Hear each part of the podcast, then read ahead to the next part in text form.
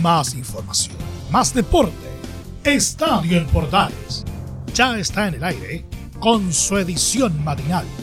La primera de Chile, uniendo al país de norte a sur.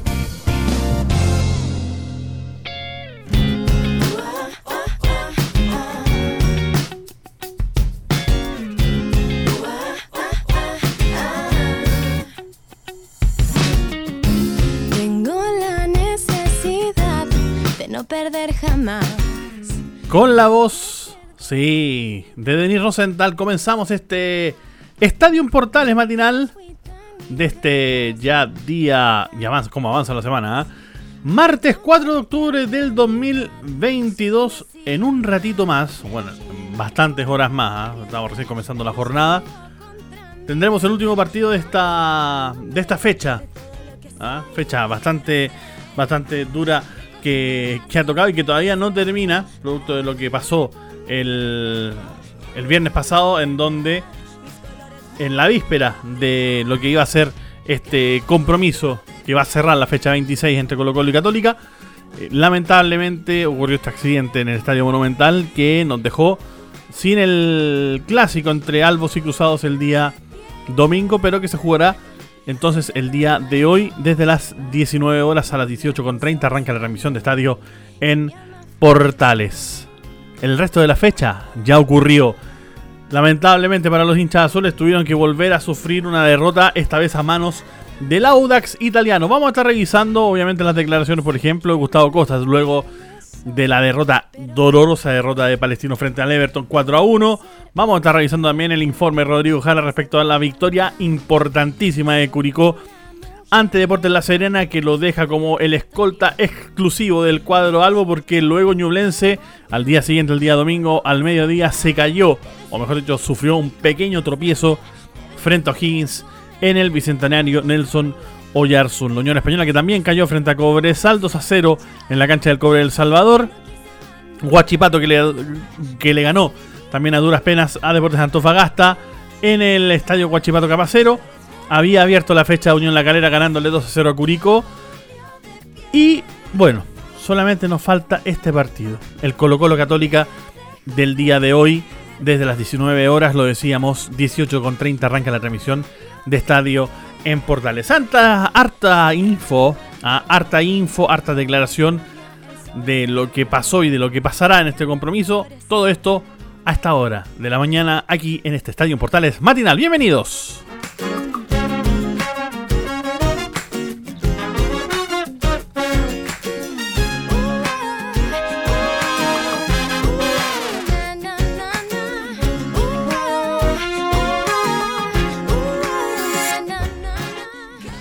Y vamos a arrancar de inmediato con lo que fue la dolorosa derrota del cuadro azul. Hay que decirlo de esa forma. Dolorosa derrota del cuadro azul, que venía con buen trecho luego del cambio de DT, de la salida del uruguayo López y de la llegada nuevamente de Sebastián Miranda. Lamentableamente caen 3-2 en la cancha de Santa Laura. Abría el marcador Matías Sepúlveda para el cuadro audino al minuto 17. Empataría las acciones el Chorri Cristian Palacios, minuto 38. Aumentaría las cifras el mismo jugador al minuto 60, pero luego daría vuelta al resultado del cuadro itálico con los goles de Osvaldo Bozo al minuto 69 y al 81 por parte de Jorge Enríquez. Se refirió Sebastián Miranda en el postpartido a lo que fue esta derrota dolorosa para ellos, dolorosa para el equipo azul, y hace el análisis de este compromiso el DT azul. Lo escuchamos. Claro, obviamente que nos duele, porque sabíamos que hoy día podíamos dar un salto importante en la tabla de posiciones, no en cuanto a lugares, pero sí en cuanto a puntos, y nos podía dar un pequeño respiro. Entonces obviamente que desde ese lugar nos duele. No, ¿lo consideran farra? O sea, en el sentido no de una cómo, farra para mí. Yo no, jamás lo voy a considerar una farra, porque el equipo, sobre todo el primer tiempo, buscó por todos los lugares que ante la adversidad de un resultado en contra, buscó, no claudicó en ir a buscar el resultado. Una farra sería si es que nosotros hubiésemos ganado y hubiésemos ido ganando un partido fácil, por así decirlo, y no nos dan vuelta. Y creo que este no es el caso. No tenemos que olvidar que Audax Italiano hoy día, si no me equivoco, quedó cuarto, quedó en una muy buena posición. Es un equipo que viene hace tiempo trabajando con el técnico y entiende perfecto lo que ellos quieren y ha obtenido muy buenos resultados. Y en cuanto a lo anímico, vamos a seguir trabajando para mejorar. Creo que hay muchos aspectos positivos y obviamente que, un poco volviendo a lo que te mencionaba antes también, independiente de lo futbolístico, que creo que el segundo tiempo sí, a lo mejor no tuvimos la misma paciencia, la misma perseverancia que que tuvimos en el primer tiempo. También no tenemos que olvidar que hubieron dos situaciones que son bastante dudosas, por así decirlo, que también van condicionando. Lamentablemente van condicionando un poco y eso hace que el equipo también de alguna manera se vaya desesperando. Caímos mucho en el reclamo y después así todo tuvimos la opción al final de podernos llevar un empate. Lamentablemente no se dio, no pudimos sumar, pero bueno, hay que seguir trabajando aquí con la misma convicción que desde el primer día. Yo pienso que ahí está entonces las declaraciones por parte de, lo decíamos, de Sebastián Miranda, quien se refirió justamente a este resultado que para ellos es muy, muy complicado, porque se enredan en el fondo, claro. De hecho, quedan con apenas... Vamos a ver de inmediato la tabla, ¿eh? Porque acá la tenía... No son 24 puntos, no, para nada. No son 24 puntos los que tiene la U. Son, acá está, 26 puntos para 26 partidos. Y la próxima semana juega frente a Deportes La Serena, que tiene 24 y que también necesita ganar como agua en el desierto. Complicada la situación de la Universidad de Chile, que además sufrió no solamente este tropiezo, sino que además anímicamente quedaron muy, muy afectados por un supuesto mal arbitraje por parte de Daniel Ornucilla, que fue el árbitro de este compromiso. Volvemos en la fecha y nos metemos en lo que fue en los duelos del día sábado, en este caso el duelo en donde Palestino lamentablemente cayó frente a Everton de Viña del Mar 1-4 en la cancha de La Cisterna. Fue transmisión también de estadio en portales, así como el partido de Guachipato con Deportes Antofagasta a los 12 ese mismo día. Sebastián Sosa abría la cuenta al minuto 9 del primer tiempo. Brian Carrasco empataba el partido al minuto 14 y hasta ahí las acciones iban bastante parejas. Sin embargo, Brian Carvallo al 56, golazo de Brian Carvallo, podríamos decir gol olímpico, ahí con complicidad del portero Zapa. Sebastián Sosa nuevamente al minuto 60 y Lautaro Pastrán al minuto 85 terminarían configurando el definitivo 4-1 para que Everton le ganara a la escuadra de Palestino. Habló Gustavo Costa, quien se refirió justamente a lo que fue este compromiso y reconoce que Everton jugó bastante mejor y que Palestino fue un equipo muy inocente. Yo pienso que porque jugaron mejor ellos. Estuvieron mejor, no tuvieron la pelota, no supimos, casi nunca tuvieron el partido.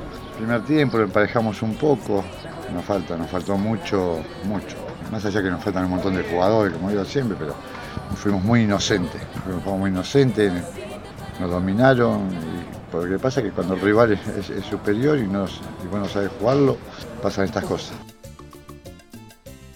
Complicado también que ha aparecido en la tabla luego de esta derrota, porque queda octavo, fuera de todo, con 37 puntos, siendo superado con Everton, que queda con los mismos 37 puntos, pero con mejor diferencia de gol.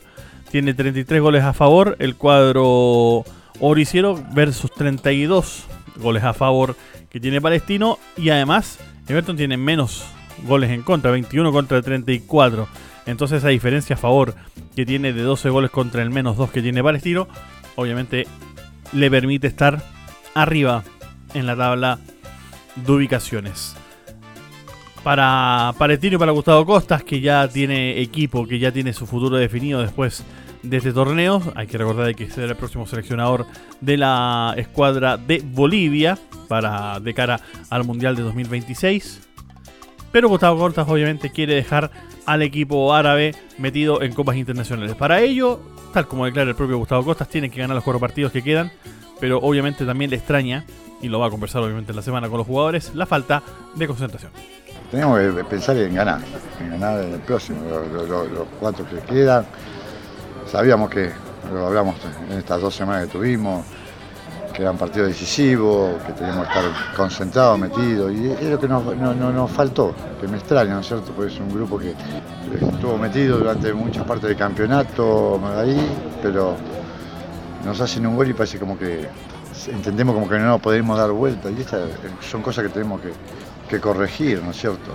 Lo bueno que para el próximo partido nos vuelve Benítez, nos vuelve Maxi, pero bueno, nosotros tenemos que pensar en recuperarnos futbolísticamente y en sumar de a tres.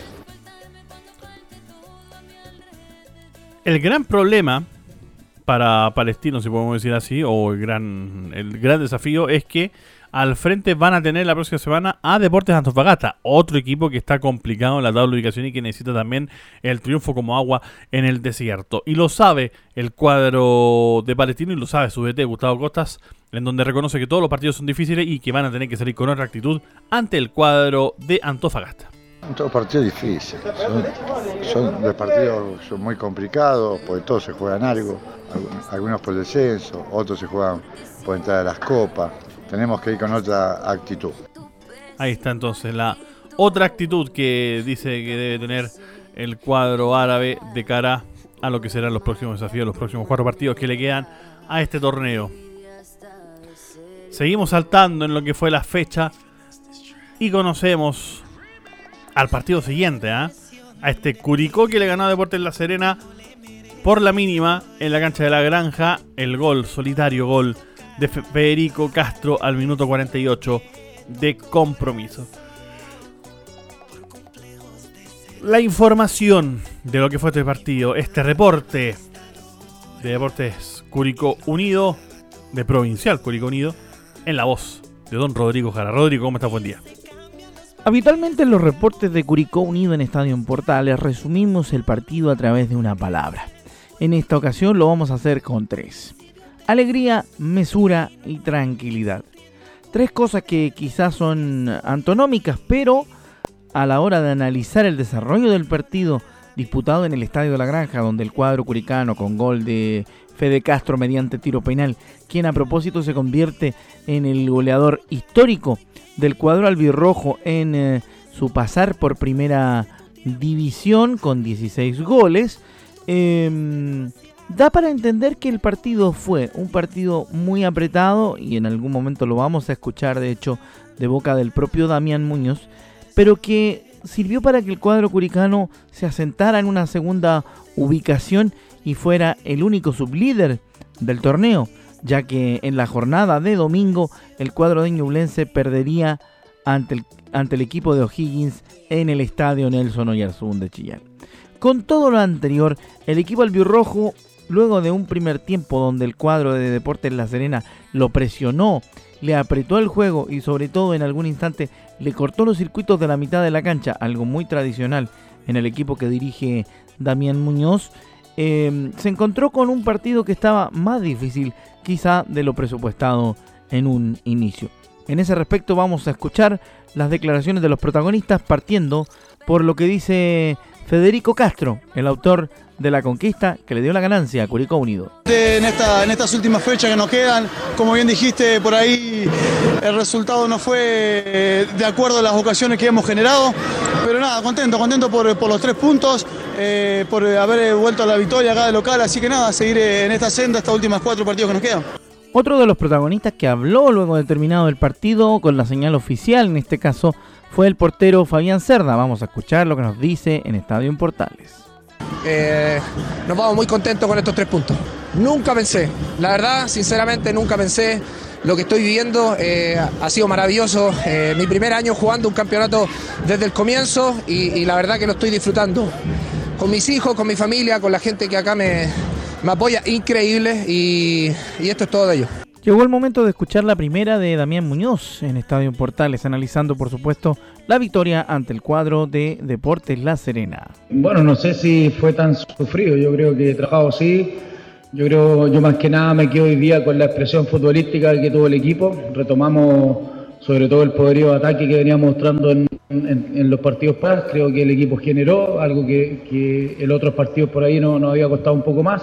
Tuvimos muchísimas situaciones de gol, que eso es lo que buscamos nosotros siempre. Y el rival, cuando por ahí se acercó, tampoco tuvo como situaciones tan claras y logramos neutralizar bien los ataques del rival. Creo que si hubiésemos estado un poco más certeros, por ahí hubiese sido un resultado un poco más distante, pero es la expresión, la forma de la cual el equipo hoy día atacó y cómo lo hizo, cómo defendió. Ya vamos a nuestro tercer partido consecutivo con la valla en cero, y eso también es importante para seguir fortaleciendo la parte defensiva también.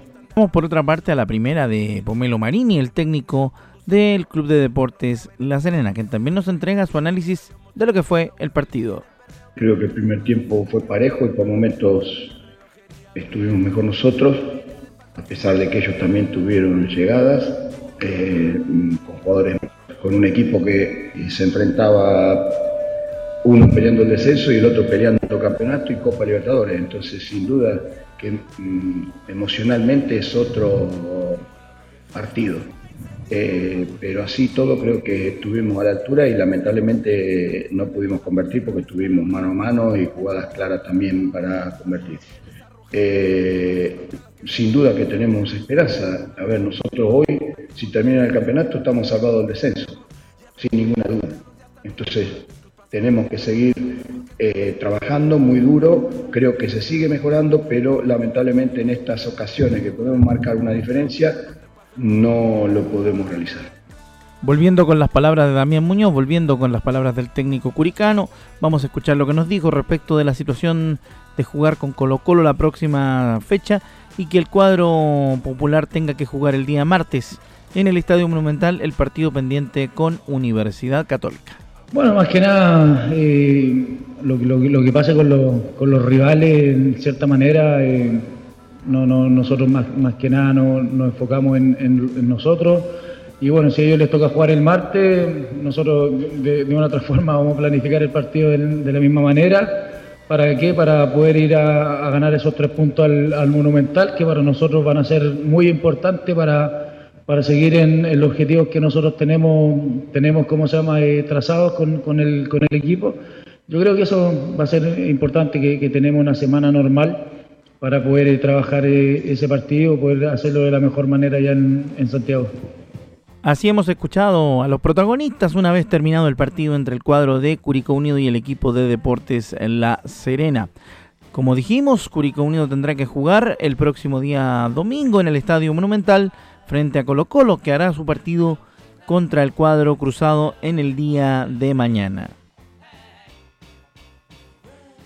Efectivamente, muchas gracias Rodrigo Jara con el informe de este Curicó Unido que pisa fuerte, y ojo, que pisa muy muy fuerte, y que vendrá al Estadio Monumental a dar su mejor cara.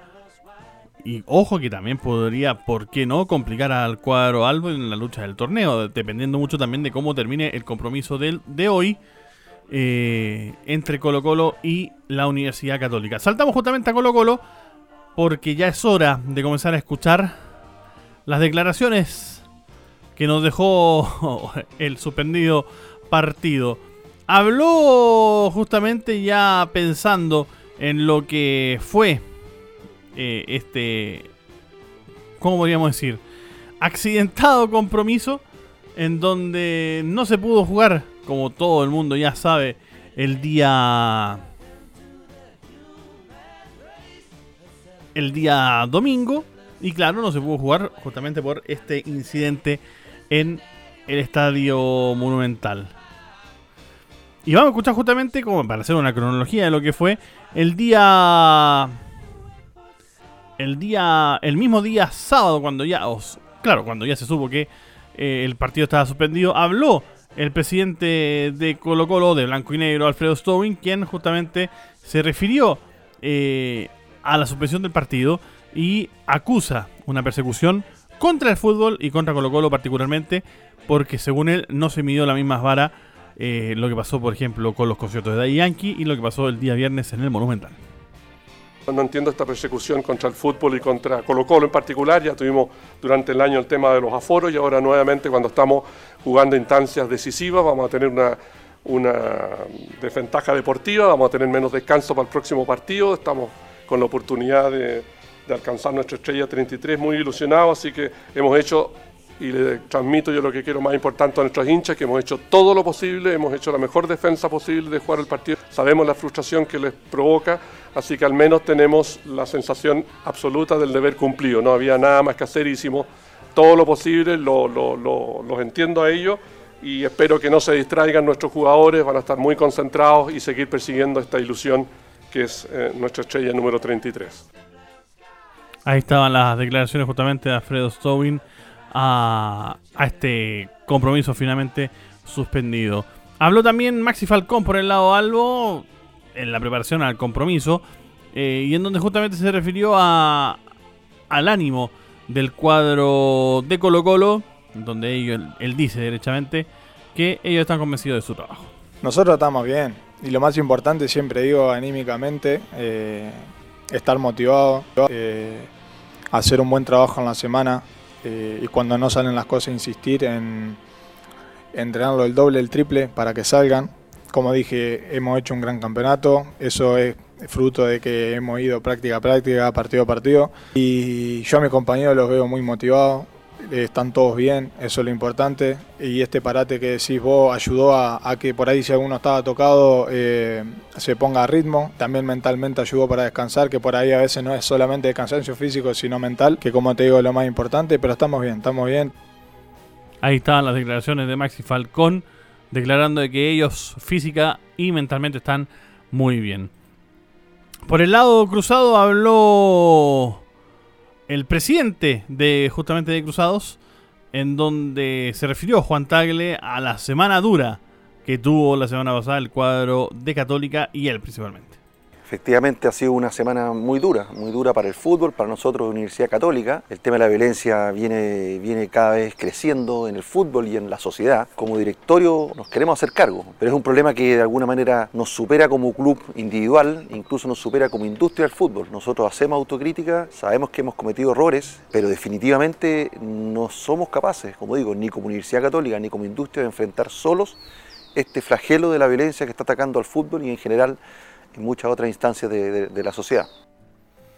Y también hace un llamado el presidente de Cruzados a los y a las hinchas, fundamentalmente de su club, de Universidad Católica, para ya medir un poquito lo que son sus manifestaciones en los siguientes partidos. Hay que recordar que ya tuvieron problemas con la Universidad de Chile en Copa Chile y obviamente el cuadro cruzado no quiere otro problema más con sus hinchas. Bueno, yo lo he dicho muchas veces, la verdad es que necesitamos realmente el apoyo de todos los cruzados y las cruzadas, la verdad es que esto es lamentable, yo entiendo que el 95% o el 98% de nuestros hinchas quieren ir a disfrutar en familia, con sus hijos, con sus hijas, a ver los partidos. Nos quedan este año 2 partidos de local por el torneo nacional y nos quedan partidos de Copa Chile que ya sabemos que van a ser sin público de Católica, que es una pena, pero realmente necesitamos el apoyo en la identificación de las personas, en el aislamiento de las personas que están en estos actos de violencia, en que nos ayuden realmente a reforzar esta postura de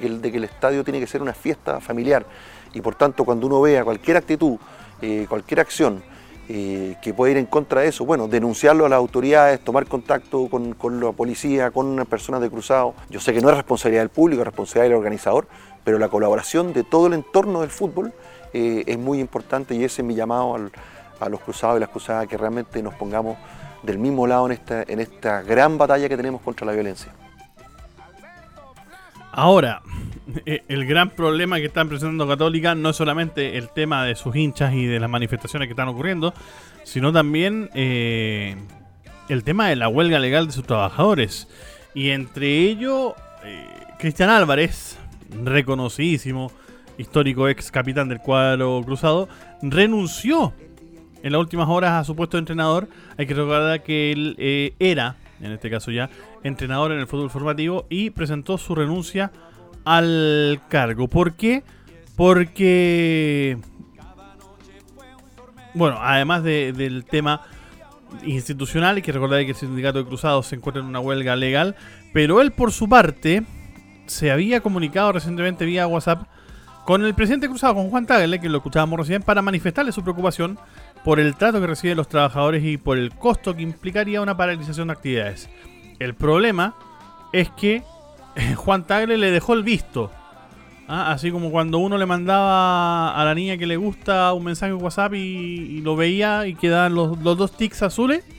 Así mismo pasó con el Guaso Álvarez, que no recibió respuesta de Tagle, o mejor dicho, recibió una respuesta implícita al ver esos dos tics sin respuesta, y terminó renunciando el otrora ET de las series menores del cuadro de Católica. Terminó renunciando a su puesto en el conjunto de Católica. Hay que recordar que el miércoles pasado el sindicato de cruzados SADP inició una huelga legal luego de no alcanzar un acuerdo en una instancia de mediación que tuvieron con la Dirección del Trabajo y con la concesionaria que administra al Club Cruzado. El punto de discordia es conocido. Los representantes de los trabajadores solicitaban que fueran incluidos 8 entrenadores de las escuelas de fútbol que no estaban siendo considerados en el reajuste, un reajuste muy pequeño de apenas 44.800 pesos aproximadamente en total, o sea, 5.625 pesos por cada uno de los trabajadores que finalmente Cruzados no consideró. Por apenas 44.800 pesos se está provocando esta huelga de los trabajadores de Cruzados por podríamos decir, esta tosudez de la dirigencia cruzada.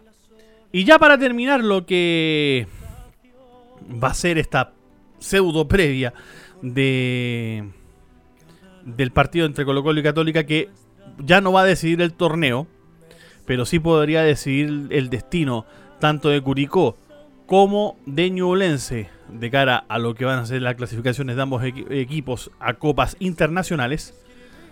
Habló Constanza Martínez, la delegada presidencial, quien reconoce que era necesaria una inspección con luz de día para ver que finalmente los trabajos en el Estadio Monumental quedaron bien hechos y con ello haber autorizado el partido.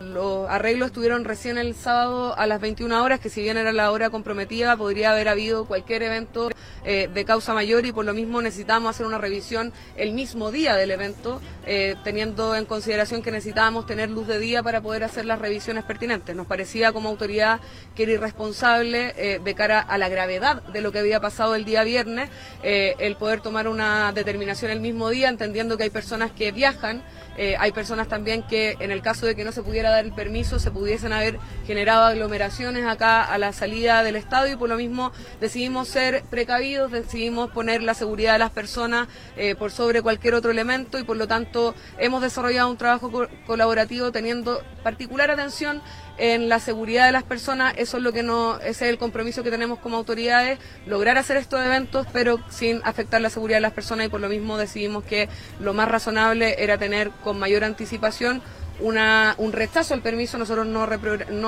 suspendemos, sino que rechazamos o aprobamos el permiso según lo que tengamos, y eso es lo que estuvimos trabajando durante estos días.